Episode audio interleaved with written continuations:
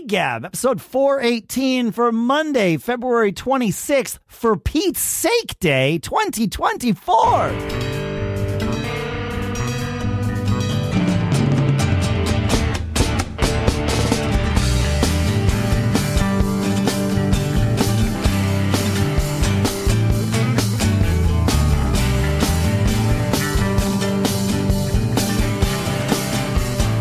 Greetings, folks, and welcome to Gig Gab. Welcome back to Gig Gab. We are the show by, for, and about working musicians here in Durham, New Hampshire. Of course, I am Dave Hamilton, and today my guest co-host is drummer and the mix doctor himself, Daniel East. Dan, thanks for coming back. Yeah, man, I've been really excited about coming back. I'm always so thrilled, and I've heard every single episode since day one. So. I know, yeah, I know. It's awesome having you here, and you like. I know it hasn't been that long, which is great because it means we get to talk again. You went off to NAMM. You talked to us before you went to NAMM, and now you have all the goodies. We're gonna do Gear Gab galore and lots of other stuff too. So, how was NAMM? Well, first of all, how are you? No, I'm doing well, and actually a lot of the things that have been going on that have been exciting have been through NAMM or as a result of. Sure, things are beginning to feel like music again. Business wise, it's good. That's great. It's been really exciting, and that's NAMM, great. NAMM was definitely a pleasant surprise in some ways. The moment, to give you an idea of all the things that happened while I was there, and there were some really cool ones. Sure. I got to... Oh, I'm hitting my microphone. That's great. You're a professional. But a professional what is the question?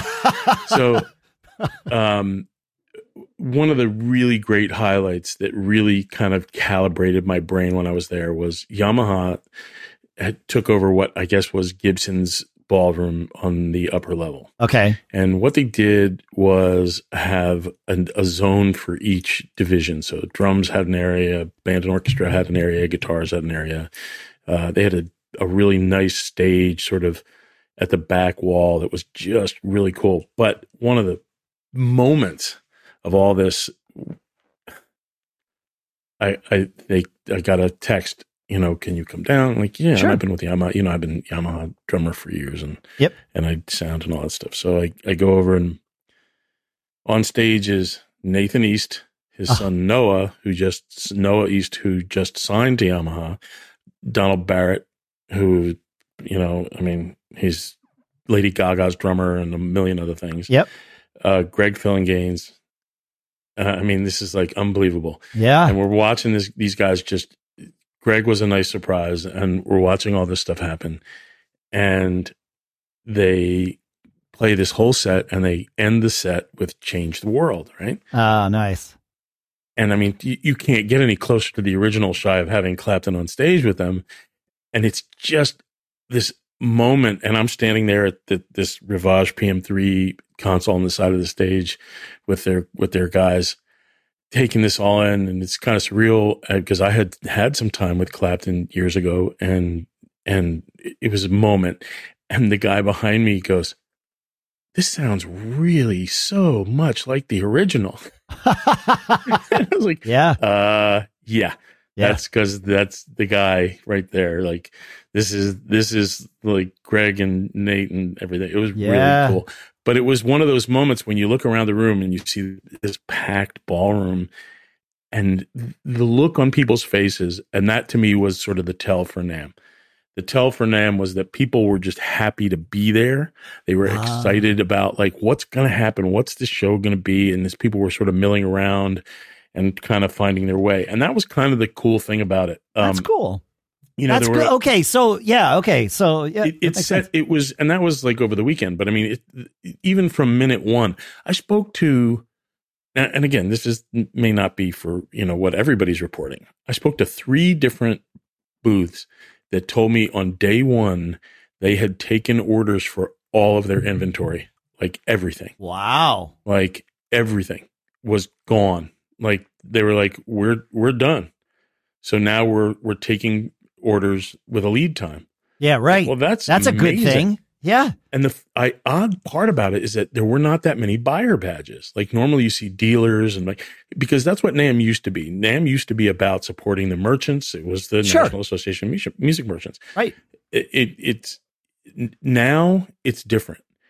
And people that are looking for it to go back to the way it was, it just will not be. It just doesn't exist anymore. However, what it's becoming, and much more so than last year, and certainly dramatically more than the year before, which I did not go. The first time I did not go was the year they canceled, and then that second year course. I did not go because there was no point, and I'm glad I didn't because there was no one there. This show, in terms of attendance, was about half of what it was pre-COVID. Okay, I think pre-COVID which isn't bad. Like no, it's great. Like that's for conferences. I can tell you, just across the conference industry, that's about normal. For attendance to be half. And a really good quality of people were there. Yep. And even though you lost the looky-loos. Yeah. Right. And even though you didn't see as many buyer badges, this posture that the organization has taken is really supporting the manufacturers when they need it. The supply chain issues were certainly on everybody's mind. So there's something that kind of happened when I started to talk to some of the vendors and some of the manufacturers, because it really didn't make sense for some of them to be there. And for example, the drum section was nothing. There were a few of the Turkish cymbals and a few accessory companies. And then Gretsch was set up with GIO, with their new parent company from Germany. Yep. And then Yamaha obviously and Yamaha has the most unbelievable new hardware. We'll get to that. I know. We're going to talk about that soon. Yep. It's spectacular. Okay. And so in accessory land, it was cool. I got to go and like Kickport had partnered with a company, and of course I used to do their marketing and arts relations. I love Kickport, by the way. If you're a drummer and you haven't experienced what a Kickport can do for the sound of your bass drum, just go do it. Or a Cajon. That's right. Other things. Yeah, right. And the thing that was cool is that they're still using a lot of packaging and the logo that I designed, the Kickport logo that I designed. It was like, I felt like the teacher meeting his students again, like coming back and like being so proud of what they've done. I had a similar experience. I walked up to, I'm going to forget which company it was, a booth at CES, and they had from 2012 a 12-year-old award that we had given them from the Mac Observer, which had I was probably there when they got that actual award. I might have been the person that handed it to them for all I can remember, but it was cool. It was like, oh, hey, look at that. That's a thing. For those who don't know, I started Mac Observer, but we sold it 2 years ago. And so it was like, oh, look at that. Blast from the past. Like, there's my logo. Of course, I can go to macobserver.com and still see my logo. It still hasn't changed, but it's which is cool. Fun. Yeah. It's fun to see. And it's fun to see that some of the things, as a quick example, there was a time when I had been out to Petaluma and talking with the company at the time. And we said, well, we should have more SKUs. In order to be distributed properly, we should have more products. Yeah. So each product has a SKU. So I said, well, what? Let's take inventory. So we had the kick ports, we had the Cajon ports. And I said, okay, what else? He's like, I don't know. So we started to go through a couple of the concept pieces, and he had a bunch of the cutouts from the beater pads. And I said, well, what do you do with these? They're perfect cutouts. They're perfect circles. He says, they go in the trash. I'm like, are you kidding? I use these now. Like, I use it as a reinforcement, or if I don't want a whole pad, the pads are very thick, I'll use this. So we called them black eyes. And it's a little bullseye with a ring around. It's like a circle with a thing around it. And it's just a really nice, durable piece. And if you don't want a big, thick, extra, beater pad, and it worked fantastic. It was like this amazing, and they still sell them. That's great. This is just so much fun to see. Anyway, that was kind of cool. It didn't make sense for some of the companies to be there, just in terms of the sheer cartage and staffing and noise issues. And you're into, at the low end at probably $400,000 up to $1 million. And there's no return on that investment. It just doesn't live there. Right. But I can tell you a lot of those companies that didn't show were there. I had at least 4 people from DW come talk to me. I spoke to people from a ton of the guitar companies. Now, all that being said, they were there. They were either dipping their toe in the water or they were making deals and meeting people. Yes, of course. That's how it works. You know? Right. Yeah. Yeah. Just because someone's not an exhibitor doesn't mean they don't have a presence. Oh, I think I want to get to the gear, but I'll wax for a moment here about what I've seen change or perhaps become more apparent at conferences in general is and this has always been a part of what conferences are. I've always considered it the most important part, and I think more people are coming around to this, and it is the gravity that a conference provides to bring all of the people interested in a thing to one place. Even if there's not an exhibit floor, even if it's just, sessions, it's more about the networking than it is what booth did you set up. I go to 100%. CES and I haven't planned. I wind up on the show floor every year because I want to see LG's booth. But that's really what I do on the show floor is see how LG has chosen to spend their money and show me their new TVs. But that's not really all that relevant. The things that are super relevant to me happen at restaurants or maybe in a meeting suite or, random encounters that aren't really all that random. It's the gravity that we're all in one city or one conference center for 3 days. That's okay. Conferences are for. The point. That's the point. Thing about this that made it different. The people that are looking for this, I've heard so many people complain about, NAMM isn't going to be whatever. If you're trying to get back to what was, it's not going to happen. What it is shaping up to be is really, really cool. The community of musicians is incredible. The wish that people have, the willingness to support the brands that they believe in. Nobody's looking for free stuff anymore. Those days are 20 years ago. Nobody shows up. Like, people complain about, everybody wants to sign deals. But maybe they do, but people understand that those days they're not even a few years old. This is like way pre-COVID. We're ancient history now. Yeah. But in terms of what the show is becoming and the way that the organization seems to be getting behind the industry is really cool. Now, with that, there's another thing, because the networking component is awesome. It's great. It was wonderful to see a ton of people that I haven't seen in a long time. What, for better or worse, the reality is that a lot of the manufacturers that were waiting for supply chain to fill orders, it's just not going to happen. And warranties are now 3 and 4 years in. That time is gone. So to wait for things to come in slow-boated into the U.S. that just aren't going to be there seemed like it's time to drop the dead weight and move on. And that's what they've done. So what was really cool about that, as much as that kind of felt disappointing in a way also, is to see the new product and the amount of new product and the technologies that are being built without reliance on some of the areas outside the U.S. And I'm not saying quality things don't come from outside the U.S. I'm not saying anything like that. I'm saying in terms of supply and demand and what is needed and what's come in. Necessity and invention. All right, so let's get new stuff to see. Tell me about this. And play with. You mentioned Yamaha. We've talked about it. We've alluded to gear. Now let's talk about it. There was this. You put on your list this Yamaha hi-hat stand. The MSRP is $1,000.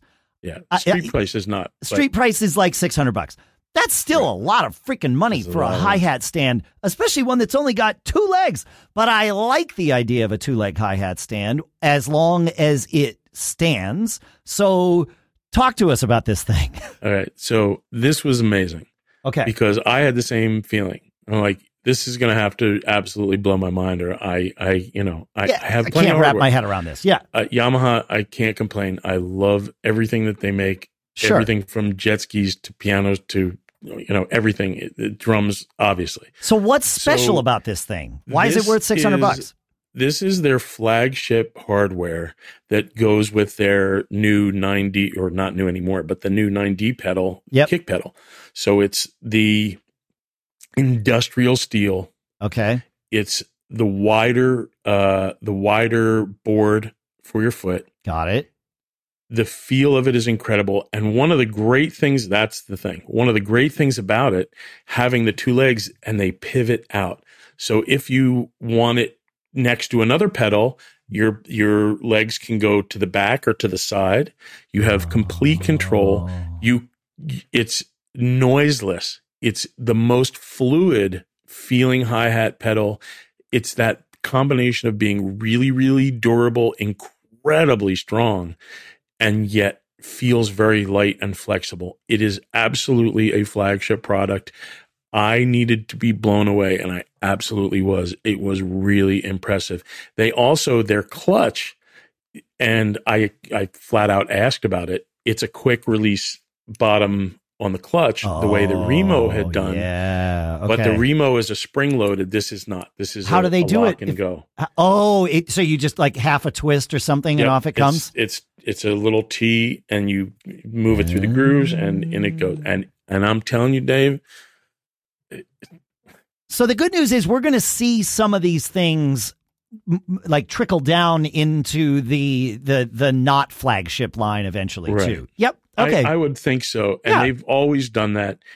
And it was a really cool thing that wasn't a massive product. And they have a new little sequencer, and they have some really cool stuff. They had some firmware stuff, but for drum world, like acoustic drum world, man, it was you would not imagine that a hi-hat stand would be as impressive as this thing is. And it's like, well, they know that thing. It has to be for $360 or sorry, I'm saying 360 because I'm looking at the 360 memory lock while I'm looking at the website while we're supposed to be talking, for $980 or $580, whatever it works out to be. So yeah. It's That's just cool. So smooth and so quiet and so durable. But that wider foot plate, I can see that making a big difference. Incredible. Yeah. It feels when you sit down and you play on this kit, and I play barefoot, so yeah. This is just.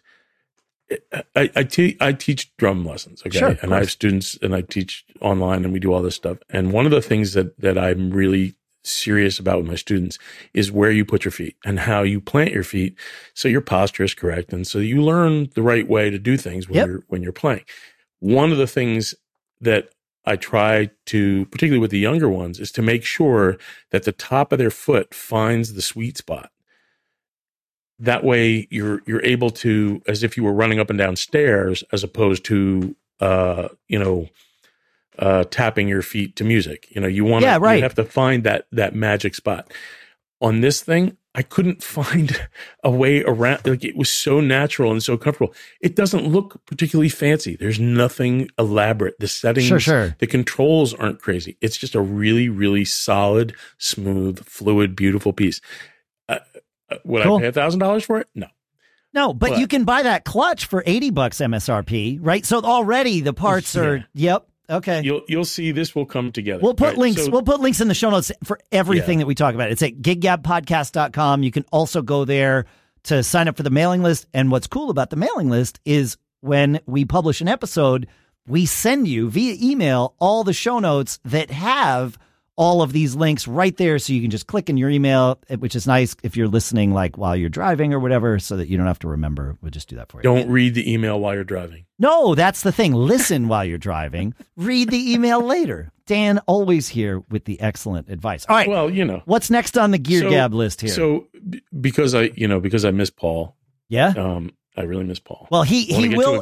We are recording this a little bit out of sync. He will have been on the show the week prior to this being released, so I'm really excited about that and for that. So, but I would be remiss if I didn't hit some cool guitar stuff early on. Yep, because last year when we did this, we did guitars last, and he was like, "What about guitars?" That's fair. So that's fair. Yep. So one of the companies that I have respected since I was a kid is Peterson, and they make strobe tuners. They make orchestral. I think some of the finest tuners on the planet. They go back in time to the earliest days, it was a big giant box and it had strobes and a dial, and you would set it and the strobes would align, and that's how you knew you were in tune. Sure. They started to make, they had an app, which was great, which I've used for years.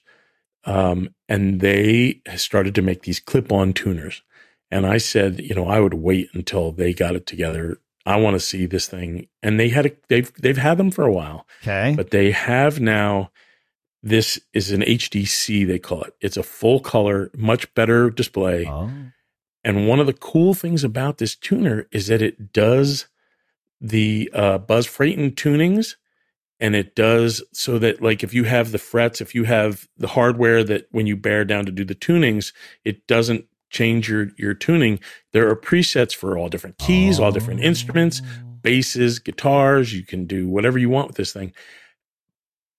The only thing that people ever complained about Peterson stuff is because it's so precise and because it's a strobe style, it's not just like a needle that shows you like sharp, flat, or whatever. Sure, sure. This actually, if you really want to make sure that you're in tune and you don't want to rely on your harmonics or any of that stuff. Yep. This is one of the most accurate tuners I have ever used.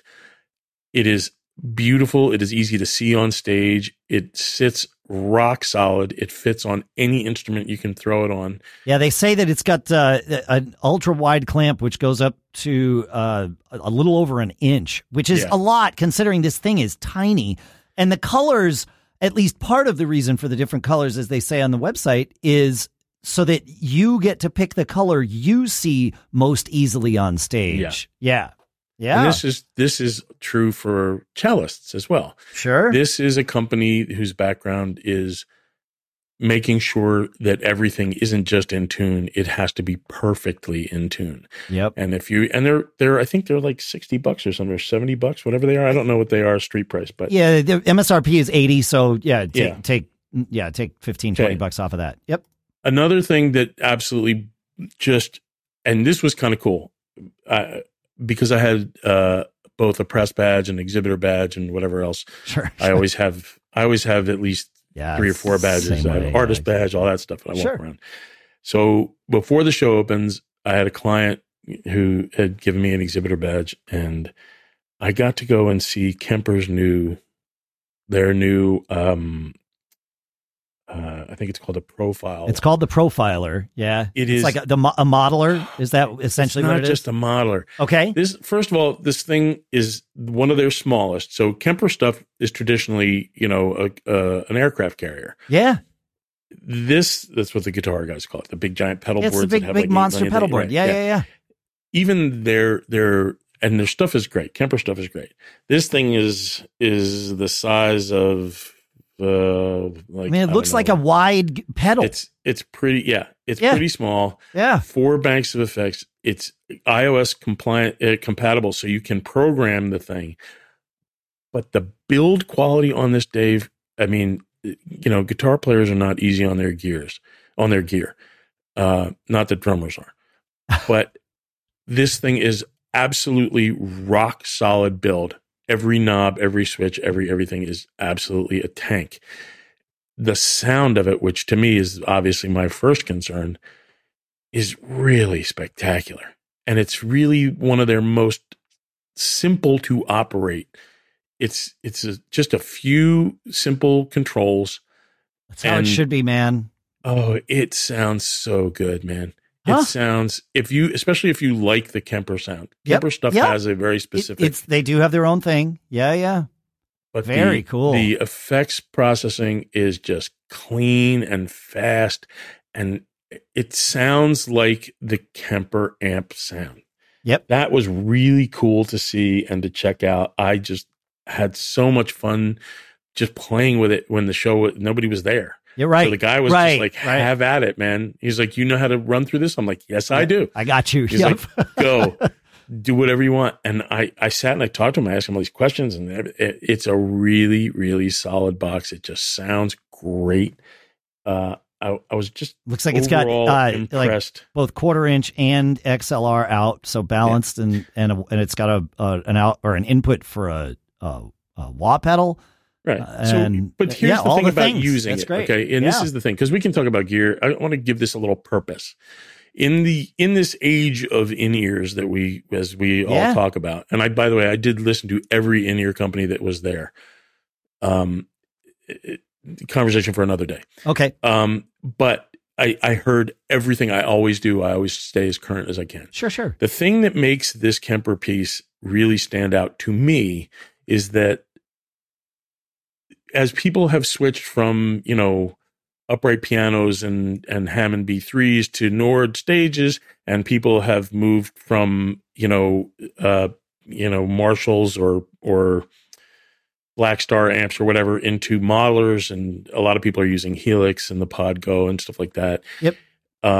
And drums have now moved in that direction as well, and the drums have gotten a lot better. And I did check out a bunch of those drums. Have not really changed my thought from last year on the F-Note drums, but I did listen to and try a few. And I have a new kit coming in 2 weeks, which I can't talk about yet. No, another reason to get together when you can. So we'll talk about that at some point. But the thing that I really thought in terms of application of this Kemper Profiler is that because of the amp modeling, because of everything that it's capable of and the image that it is capable of producing, if you're playing in an environment where you need a speakerless stage, we need to do this, not have to do, you have to be required. You need a silent stage. Want to have that level of control.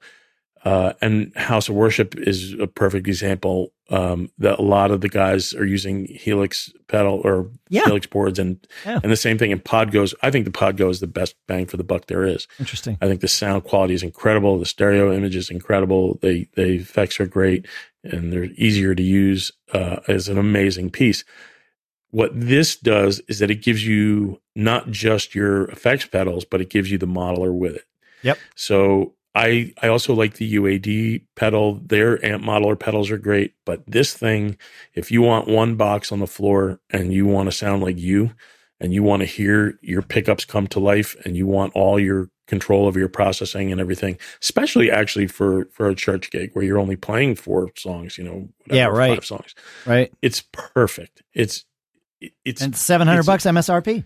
That's not bad. It's unbelievable. That's half the price of a lot of that stuff. I know. Yeah. Okay. Next item. Yes. So the guys at Groove Gear, who make all kinds of funky cases and bags. I use their personal bags. In fact, sitting right here, I keep my my earplugs. Yeah. This is their little baby one, and I keep my We'll put links to all this stuff. It's a little bag that Dan's got. This is my little... It's his on-stage purse. So, basically. Yeah. I keep ears and cables and odds and ends. Okay. They came up with a drum rug that's not a drum rug. This thing is like a strip that goes under each leg. What? It goes under your throne, under the kick, and then 2 side pieces, and it comes out, and you can add the extra pieces to it. And once they lock in... and they connect, you don't need a big drum rug anymore. What? And you know me, I'm not only skeptical, I'm like, prove it. Yeah, prove it. You have to show me. And I sat on this thing on a floor, and it's pretty cool, man. But they don't lock into each other, right? You can tether them, but you don't really need to. You basically are putting a skid mat under everything. Okay. It's really cool. How come this is the first time this has been done, right? When you see it, there are some givens to this. Okay. One is that you're going to be sort of on a stage type surface. Right. Okay? Yeah, you're not on grass or something. Right. Yes. If you're on portable staging, even better, because that's got a little grip to it. You have a little, rubberized top to it. But it's pretty reasonably connected, and especially for the kick and the throne, which is what everybody complains that moves the most anyway. So that was really, really cool. So what's under the throne? Is it just more of the same You're basically just giving yourself a connection from front to back. Yeah. It's really, the throne doesn't really move. In fact, I don't think I've really had much of an issue ever with a throne moving. No, it's the kick that drives around, or the hi-hat pedal that drives around. It's the slide thing. Yep, because you're hitting it. You know, yeah. So is it perfect? It's not perfect, but if you don't want to drag a giant drum rug around with you anymore, this is great. I mean, this is and I can also see this, like, if the visual of a drum rug is not applicable or not ideal for whatever it is you're doing, then this thing solves that, because it's now just drums on whatever stage surface you have. So, that's really... What it doesn't do, it doesn't catch the stick shrapnel that we all... No, produce. And as a barefoot drummer, I kind of like knowing that the rug that's there is mine and I brought it from home. Like, there's if I put my towel down on my rug... Yes, I know it's my slime that's yes. And that's the thing, right. So that's the only, like, that was my initial hesitation about this. At first, I thought, wait, this is amazing, and I was like, but I don't. I want to be able to use this, but can I? Like, how will I feel? But again, for like a theater show or something where the band's on stage and the look of a drum rug is not right, or quick tear down. If you're a support act or whatever. Yes. The other thing about this is, if you are doing larger scale gigs, you're not going to want to use this.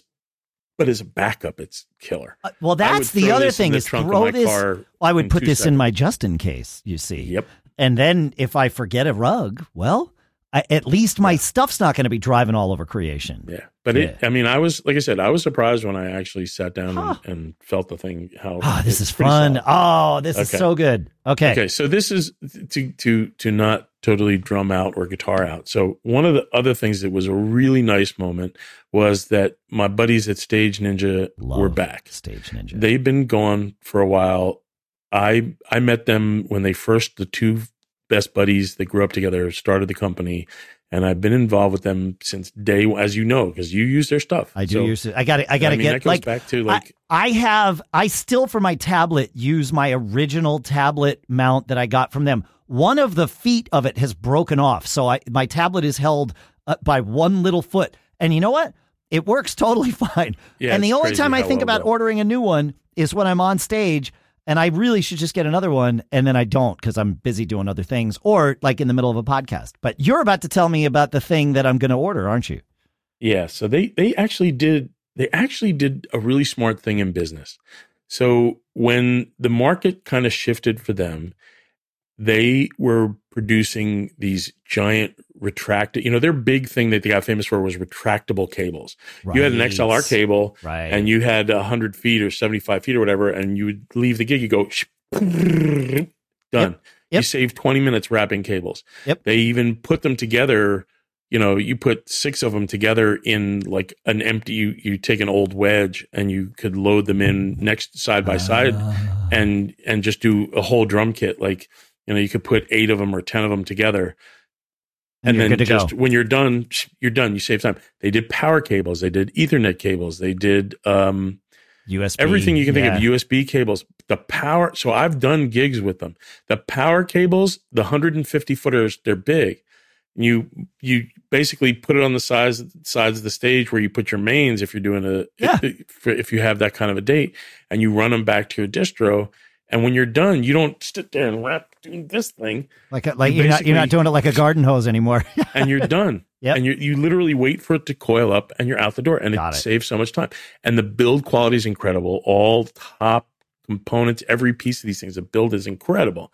So they had that. The XLRs are amazing. Great quality cable, great quality everything. So then they had these clamps. And they had made this incredible gooseneck, which a company has copied literally from them, but it's not worth fighting the fight. It was easier, I guess, to license it or whatever they did, because it is the most rock solid, you know, gooseneck type clamp I've ever used in my life. I mean, it's amazing.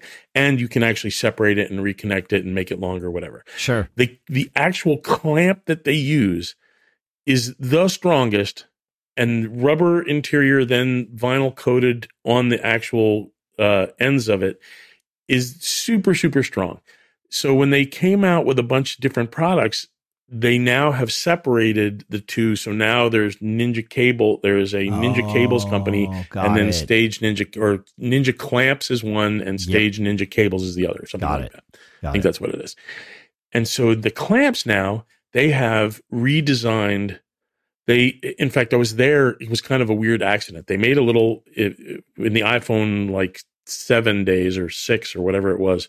They had made a little squeezing clamp, and it had a nice little gooseneck on it. It worked great. I still have it. Worked great. And then phones got bigger, and then iPads got smaller. Yep. And they had the minis, and then they did all this stuff. So now they have changed the line. They now have this new heavy-duty middle clamp that does a Pro Max or that size, whatever Samsung calls it, which I don't know. Yeah, but like the Samsung larger Tab or whatever. Yep. It does the iPad mini. It does all this stuff. But the tactile appeal of this thing is just awesome. Yeah, they just work comfortable. Yeah, it's so solid. Yeah. And the one that I have that I use, I have actually on my hi-hat stand, and I record. I don't even use it for cues or anything. I actually use it to record. Yeah, the thing doesn't move. No, it doesn't move. I have for a drummer. That's crazy. I have done like theater gigs where I put the score, you know, on my iPad mini and clamp it to my hi-hat stand, and it's good to go. And I'm constantly, you know, with a finger, because I don't use a foot pedal to change pages because my feet, it turns out, are busy. And, you know, imagine that. Yeah. And so I just use my finger, which is, you know, it's way easier than turning a page. I've learned how to do it. It's totally fine. But I'm constantly tapping the thing with my fingers, sometimes harder than others if it's like at a quick moment where I got to like tap the screen to advance to the next page. And to your point, the thing doesn't move. It does what it does. And that's the end of it. It's really cool. It's great. So that was really nice. It was nice to see them back. It was nice to reconnect with them. I would love to get more involved with them, to be quite honest. I think they're an amazing company. They're great. They're the nicest guys. The quality. I know a lot of listeners use them. Yeah, it's nice to see them. I was worried about them, like not seeing new products coming out. Sometimes is an indicator that no more products will come. You know, and so I'm glad to see this, because it's they moved into commercial. They were smart. I get it. They saw what was happening. They you know, and it protects both brands too, which is totally smart. All right, so let's move into a little more because you've had such awesome pro audio guests lately. It's been so cool. Well, you know, I've been loving it. You know, it's interesting. We had, you know, Brad Maddox on again last week, and there's some other pro audio folks that I've been talking with, and the feedback that we've gotten from that Brad Maddox episode, and it wasn't last week when this comes out. It's last week when I recorded this with Dan. So my apologies, but I think it was episode 414. I'll put a link in the show notes. You know, he does sound for, you know, all these A-list people. And even he was saying, I don't know how much my advice is going to be helpful to folks in clubs. I'm like, leave that up to me. And sure enough, like I loved all this advice that he had, and I've heard from so many of you that you did too. So we're not going to do that every week. Don't worry. Yeah, email Dave, but feedback at giggabpodcast.com. That's it. But we will have more people like Brad, and we'll have Brad back too, because there's things we didn't get into that also apply to those of us who aren't playing stadiums or big arenas. Right. Like there's so here's a quick sidebar to that point, okay? Because you know, every time I listen to the show, if I'm working out or whatever I'm doing when I'm listening to the show, I will yell and come up with ideas and text you. And as I think Paul mentioned once, send ridiculously long emails with all my notes and thoughts. We love it. Yeah, I mean, it's just what rolls through my mind. One of the things that I thought was really cool to that point is how to let some of the pro audio things that I have done, that he's done, that a lot of the guys have done over the years, do work in the clubs and in smaller venues. One of the tricks that I happen to really believe in, and this is something maybe to mention to him, is using pink noise in a small venue. If you have your own PA and you don't shoot the room, as we say, if you don't know what you're working with, if you don't understand and you're just blasting your same settings and you're trying to throw it together and you don't know what your environment is, once you do it a couple of times, it's really easy. Most of the little consoles, even the, you know, any digital console is going to have a noise generator. And all you need is a quick and dirty way to do it is just with an RTA app and a little, they make little microphones. There's a company, in fact, most mixers also have RTA built into them too. That's right. Oh, so, especially now. Yeah. And even real-time analyzers, RTA, folks, that's what an RTA is. And the Audio Tools app, by the way, has now, has had for a long time, a Smart Tools upgrade. I think it's $50, and you can add to Audio Tools their smart is Rational Acoustics. It's Sam Burko's product, his baby, who's one of the great audio legends, who I am fortunate enough to count as a friend of many, many years, who taught me a lot about audio and how the physics of sound work and how its energy and how time relates to hard EQs and things like that, and where latency occurs. And so one of the things that I've learned to do, if I'm doing an arena or if I'm doing whatever I'm doing, if it's a club, even some clubs have the little, you know, the little, I don't love them, but the little DBX, crossover kind of a setup. It's pretty simple. And actually, it doesn't have to be perfect. We're not, you just want to find your peaks and valleys. But if you realize that you're in a room that's very reflective and you can take your mains EQ and tighten that up a little bit, that's the kind of stuff that translates really well from pro audio down into everyday, working musician. And we'll put a link to this app, this Audio Tools app in there too. It's great. It's really cool. Also should apologize, as happened with Brad. Dan and I got talking before we started recording, and I did not hit record on the video portion of this. So the video will never see the light of day, but that's just going to be how it is. So the audio is all good. Like you should have worn pants, Dave. Well, I didn't need to, it turns out. That's right. Now you didn't need to. Now I didn't need to. It's totally okay, fine. So in the pro realm, because I super, super nerding out. And this was one that you didn't have to nerd out on. Okay. I went to the Global Media Day thing, which was one of the smallest they've ever had, but it was worth going to because of this. The coolness factor on this is off the charts. This company, Sound Devices, which is a very respected company, their Astral products for wireless are really world class. It's not for everybody. It's a certain level, and you really have to need this. What they came out with in their wireless for their A20 receivers and stuff is an RF scanning LED display on each channel of the rack. Super high contrast, super easy, click and go. It is absolutely, aside from the fact that it sounds incredible, which is a given in pro audio. If it doesn't sound amazing, you're done. Sounds spectacularly good, but this is absolutely beautiful. It's easy to see. It checks all the boxes in pro. It has to be sounding great. It has to be pro build. So this quality is for all your wireless mics. Is that what this is? This is your wireless receivers. You're the belt. Yeah, well, the transmitters and the receivers, I would assume. Yeah, right? I mean, wireless is whatever you're using and what direction you're using it. Yeah. The tactile appeal of this thing is the A20s are great. This rack, and the picture on their website does not do it justice. It is when you see the wireless frequencies come up and spike and everything, it's a yes or no. You're done in a fraction of the time. Yeah, okay. Yeah. I don't want to totally nerd out on that. Yeah, but it's a fantastic, if you're working at that level for, referees or for whatever. Yep. Okay. Allen and Heath and a couple other companies, Yamaha did it last year. We talked about the DM series.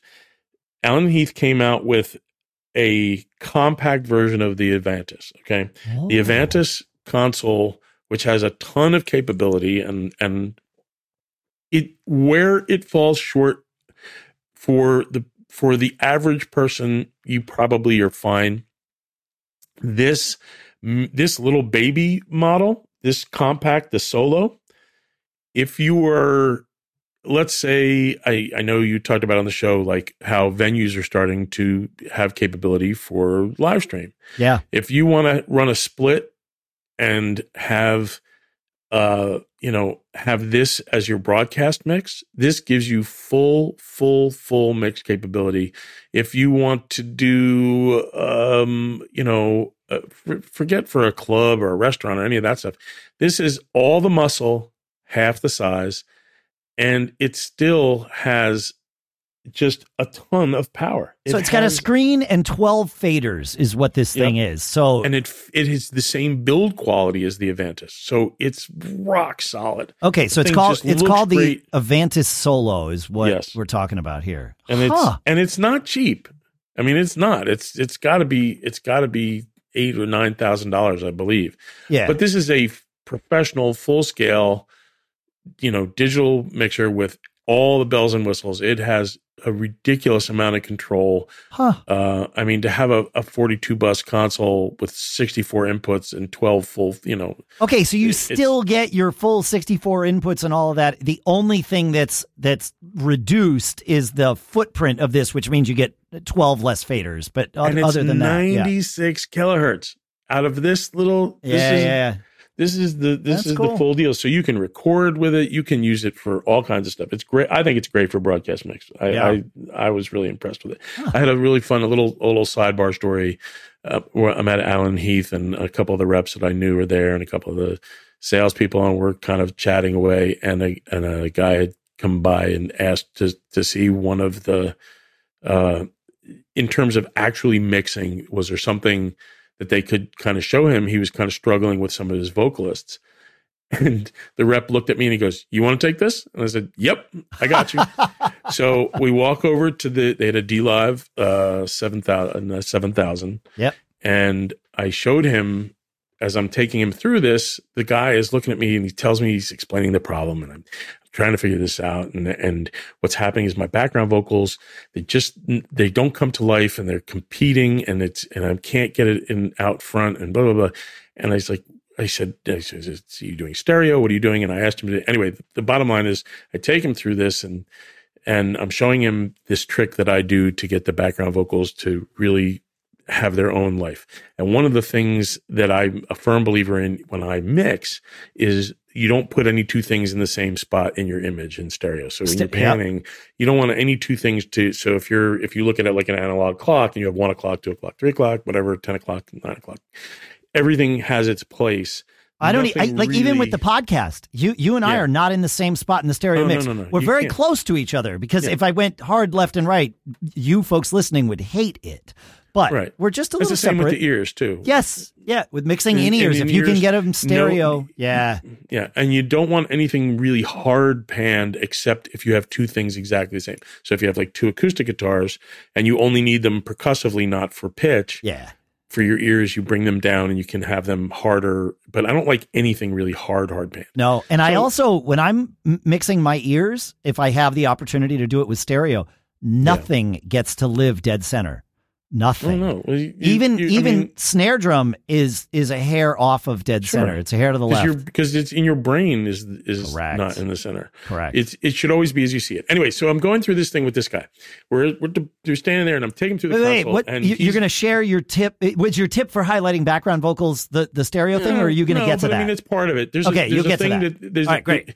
Basically, so the short answer is that where he had 5 vocals on stage, 2 were leading, 3 were BGVs. Okay. The 3 BGVs go on a BGV bus with its own reverb, okay, and then I slightly run the output delays, 20 to 30 milliseconds, so that they thicken up and they sort of chorus out a little bit. And then in the Allen and Heath, they have a plugin called Double Double, which is a sort of detuning doubler with a really nice stereo image. And if that goes on the bus or on the input, you can use it as an insert. What happens is that your 2 leads can be, as you see them, 11 o'clock, 1 o'clock, or whatever it is. And then the background vocals wrap around, and you can add a little more air at 11, 12K, a little boost in there, unless you're using mics that already have that in it. Yeah. And then you're thickening them up. And the trick is that you don't want to hear the effect. So when you use the bus for your background vocals, and you create this round, sort of slightly wider stereo image, when you have that many vocals, you bring up the effect until you can hear it, and then you back down 1 dB. Yep. As soon as you can hear it, it's too much. Because in the context of the mix, then what happens is that your 2 main vocals are sort of 11 o'clock, 1 o'clock, and then the background vocals, without being hard panned, you're no more than just beyond either one. If you have 6, it's depending on how many you have, but because they're on their own bus, and you can then have a little bit of a bus compression thing happening. And actually the D-Live has a pretty solid bus compressor built into it. Just a little, just a little grit, long attack, short release. Yep. And just a little bit, just to put a little glue on it. And then the lead vocals will absolutely come to life, and you'll feel those vocals just wrap around it, as if it was, on TV. It's a simple trick. Anyway, I like through this trick. Whole thing. He's taking video and all stuff. And when I kind of finished, and I let him hear it in the cans. We're playing around with it. And he goes, "Man, thank you," shakes my hand. And then there's applause, and I turn around, there are like 35, 40 people. You gave a little class. Through the whole thing, so I got to hold school. It was kind of fun. That's great. But I do that here on for producing the show. I compress us both, and I put reverb. I've been doing this for 19 years. You do. It's great. Yep. I put a touch of reverb and I bring it down 1 dB because we're not in the same room. I'm in New Hampshire. You're not. It has to make sense to your brain. Correct. This is something I've been doing with ears for years. Correct. Most people, if they're listening to this show in their cars or in AirPods or whatever Beats or whatever headphones or whatever Sennheiser, whatever they're using to listen, your brain wants space. You had the perception of space. And if you can hear it, it's too much. You do a great job of that. It's an amazing thing. When I mix ears, if I'm a monitor engineer and not doing front of house, I always wear the same ears because I have stupid amount of in-ears. Yeah. I want to wear as close to what the person I'm mixing is wearing so that I can, you're on JHs or you're on UEs, whatever. You're on 64s, whatever it is, CTMs or Future Sonics, whatever it is. It doesn't make any difference. I have to hear what you're hearing as close to what you're hearing as I can get. And one of the things that I do, and one day we should do a whole show on this, we've talked about it since I've been on the show, is a proper starting from zeros way to mix ears. Oh, well, let's do it. Because we'll make that the next episode. Yeah, not next week, but the next one you're on. Yeah. But you have a way of doing it that I think is really interesting. I've done it since nobody knew what in-ears were. And the way that I do it now is different from the way I had done it 10 years ago and different than the way I had done it 25 years ago. So we'll share our things and we'll yell at each other about it. Yeah. But I have a pretty cool way. In fact, I'm talking to a couple of people about doing some videos to make available to the churches and all of houses of worship, because there's this thing, just turn up. And what's happening is that there's some backlash, and there's the potential for legal problems is greater. Having this available, it's really not that tough, but it doesn't make sense because your brain says, I can't hear that. I'll make that louder. And that's not going to work. anyway, that was kind of a fun thing to see some of these mixers. A nice thing about NAMM is the sort of, you know, the whiplash moments when you get to see all the people there, and Pete Wentz was there, and Mark Ronson was there, Victor Nice. Woon was there, Teddy Campbell, who's been all over TV lately, yep. was there, Eric Moore, Stevie Wonder's always there.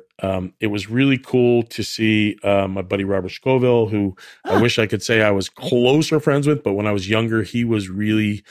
I know you talked about him on the show recently. Yeah, but for everybody that doesn't immediately remember that name, if you listen to the story that Brad Maddox recently told on this show about how he was out at a baseball game with Rush, and Alex made Brad and another guy sign autographs along with Geddy Lee. Robert Scovill was that other guy. He did sound for Rush for about 8 years. And I got to reach out to him and thank him, as I think I was probably 17 years old, watching a Rush concert at the New Haven Coliseum. And our seats were right next to the soundboard. And I saw there was a little staircase up to the, 3 short steps up to the soundboard. And I saw people kind of going up there. And I noticed Will Calhoun was up there, believe it or not. And it was like, oh, that's interesting. Okay, it makes sense. He's up there. And then it kind of looked like other people were up there, too. And so as 17-year-old kids, my buddy and I kind of walked over, maybe about a third of the way into the show. We were only 5 or 6 songs in, walked over to the stairs, and we're like, hey, can we come up there? And they were like, sure. Now, I have no idea why Robert Scovill allowed this. We were responsible. We were respectful, like all of the things. But he didn't know that we were going to be. We were 17-year-old kids. Right. And then at one point, he handed me the headphones. And he's like, hey, do you want to listen on this instead of just in the house? And I was like, what has happened here? You know, this was me out seeing my favorite band as a teenager, and now the sound engineer hands me the headphones, and I listened to half the show on the cans back and forth. It was such he has that way. What a wonderful guy, though. Yeah. But that's why when I say he's like my buddy, he's like, we're not like drinking buddies or anything. Sure. Like, yeah. He's a guy who I've known since I was really, really young. Yeah. And when I was working at Future Sonics, he was the most common sense approach to audio. And I learned a lot from him. And then when he got involved with Avid and helped them develop their live consoles and all that, I would call him or I'd email him and I'd run into him. And when he was with Prince and he was Tom Petty, and what he did with Tom Petty was incredible. I mean, this is the guy who came up with, although he denies it, the concept of virtual soundcheck. Oh, no kidding. Able to record, one-to-one, all of every output into what I guess was an ADAT back then. And for him, was able to do this. And I mean, we all use that today. I mean, in concept, people have been recording shows for a long time. People have been multi-tracking shows, but this idea of having a console capable, it made your sound checks incredible. And even though it's, I use it every week. I mean, I can tell you that. No, I don't have a setup where I could use it reliably, but the times that I have, it makes it's a huge difference. No, it's amazing. It's amazing what it does for you. And there are advantages and disadvantages because you're obviously not using your preamp. It's a trim thing, but all right. So we're at about an hour here, Dan. Yeah. Okay, so let's wrap this up. Let's get to some. Yeah. If there's a couple of highlights, let's do that. I mean, audio. Like I said, audio guys. Buford Jones, Scott Parnelli. He was David Bowie's guy. Skinner, Pink Floyd. Yeah. Pooch Van Druten was there, who hasn't just. Is again one of the most common sense audio guys. These guys that were really instrumental in shaping me when I was a kid. Yep. Some of whom I still kind of know. Some of them I've lost touch with. Some of them won't know me from Adam or remember me, and some of them have been so generous and kind to me over the years. To see everybody there, even briefly, and to just kind of.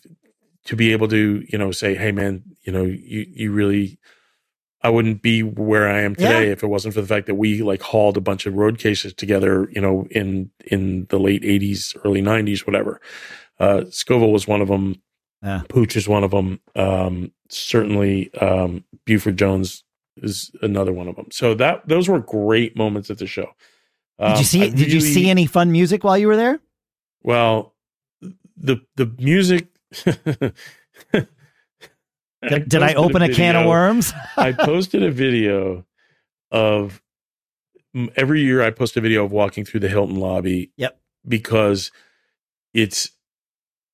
there's no hotel lobby in the world, even in Vegas, that I've ever seen that has a fully functional concert stage, and it's you're in a venue. Sure, I mean it's not the Hilton lobby. Got it. Okay, and I'm glad you said that. People that are there for Disneyland walking through with their kids in this circus of.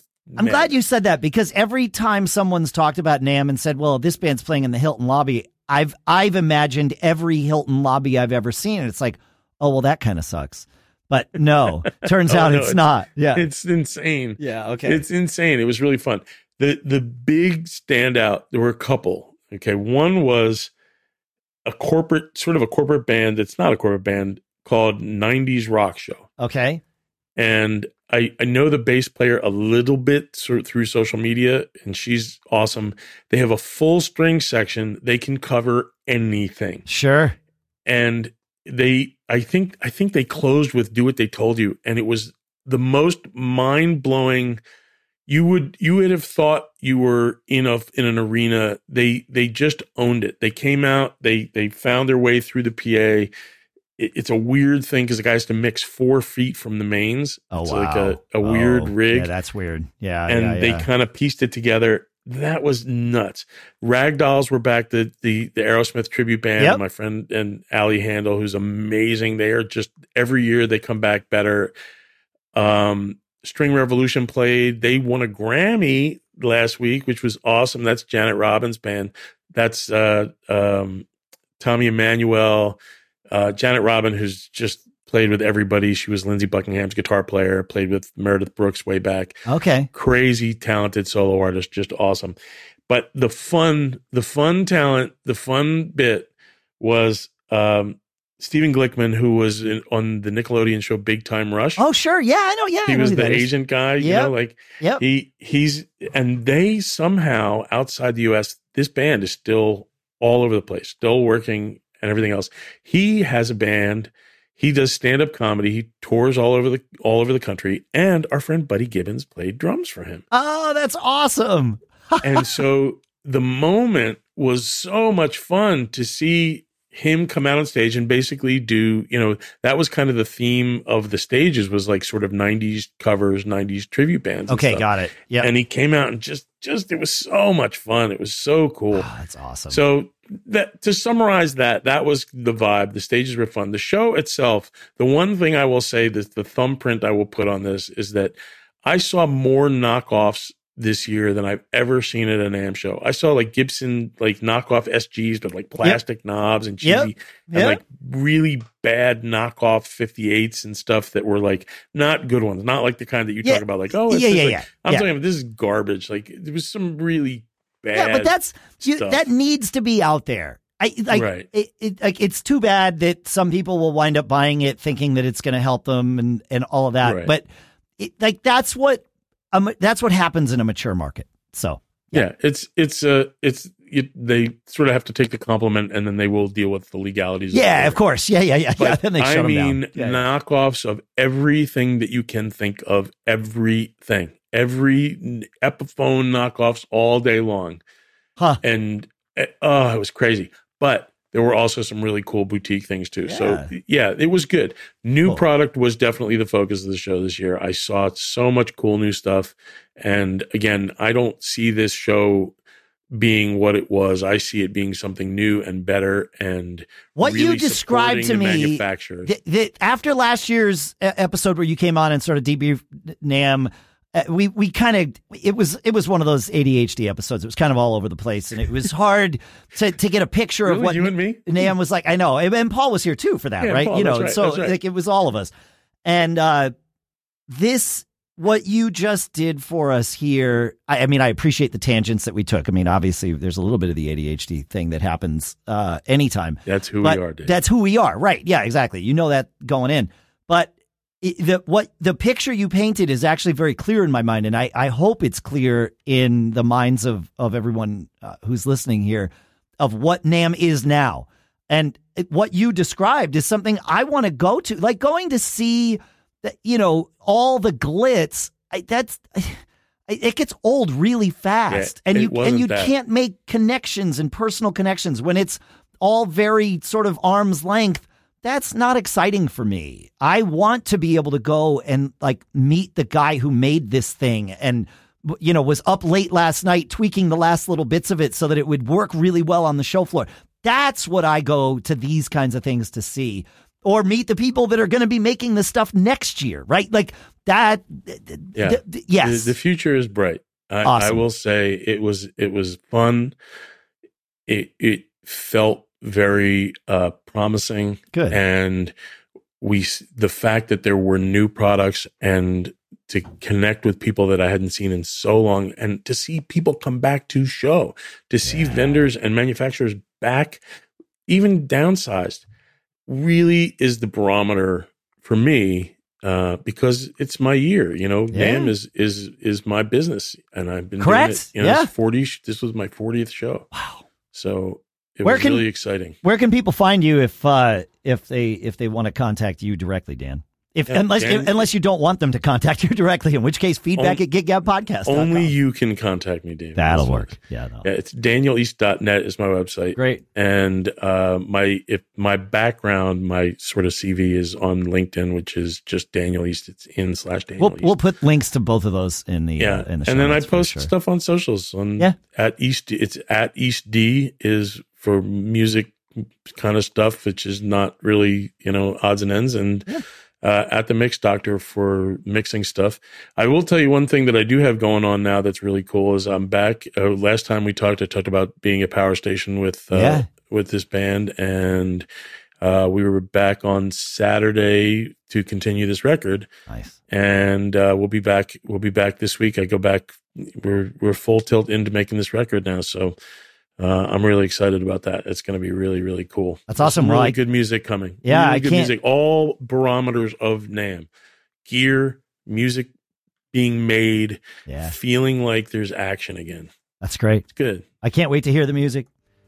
Thanks for coming and visiting us again, Dan. It is a pleasure to get to talk to you, my friend. Hey, before you go, do you have 3 words of advice, perhaps, to share with our audience of musicians here? I do. Always be performing. It's good advice.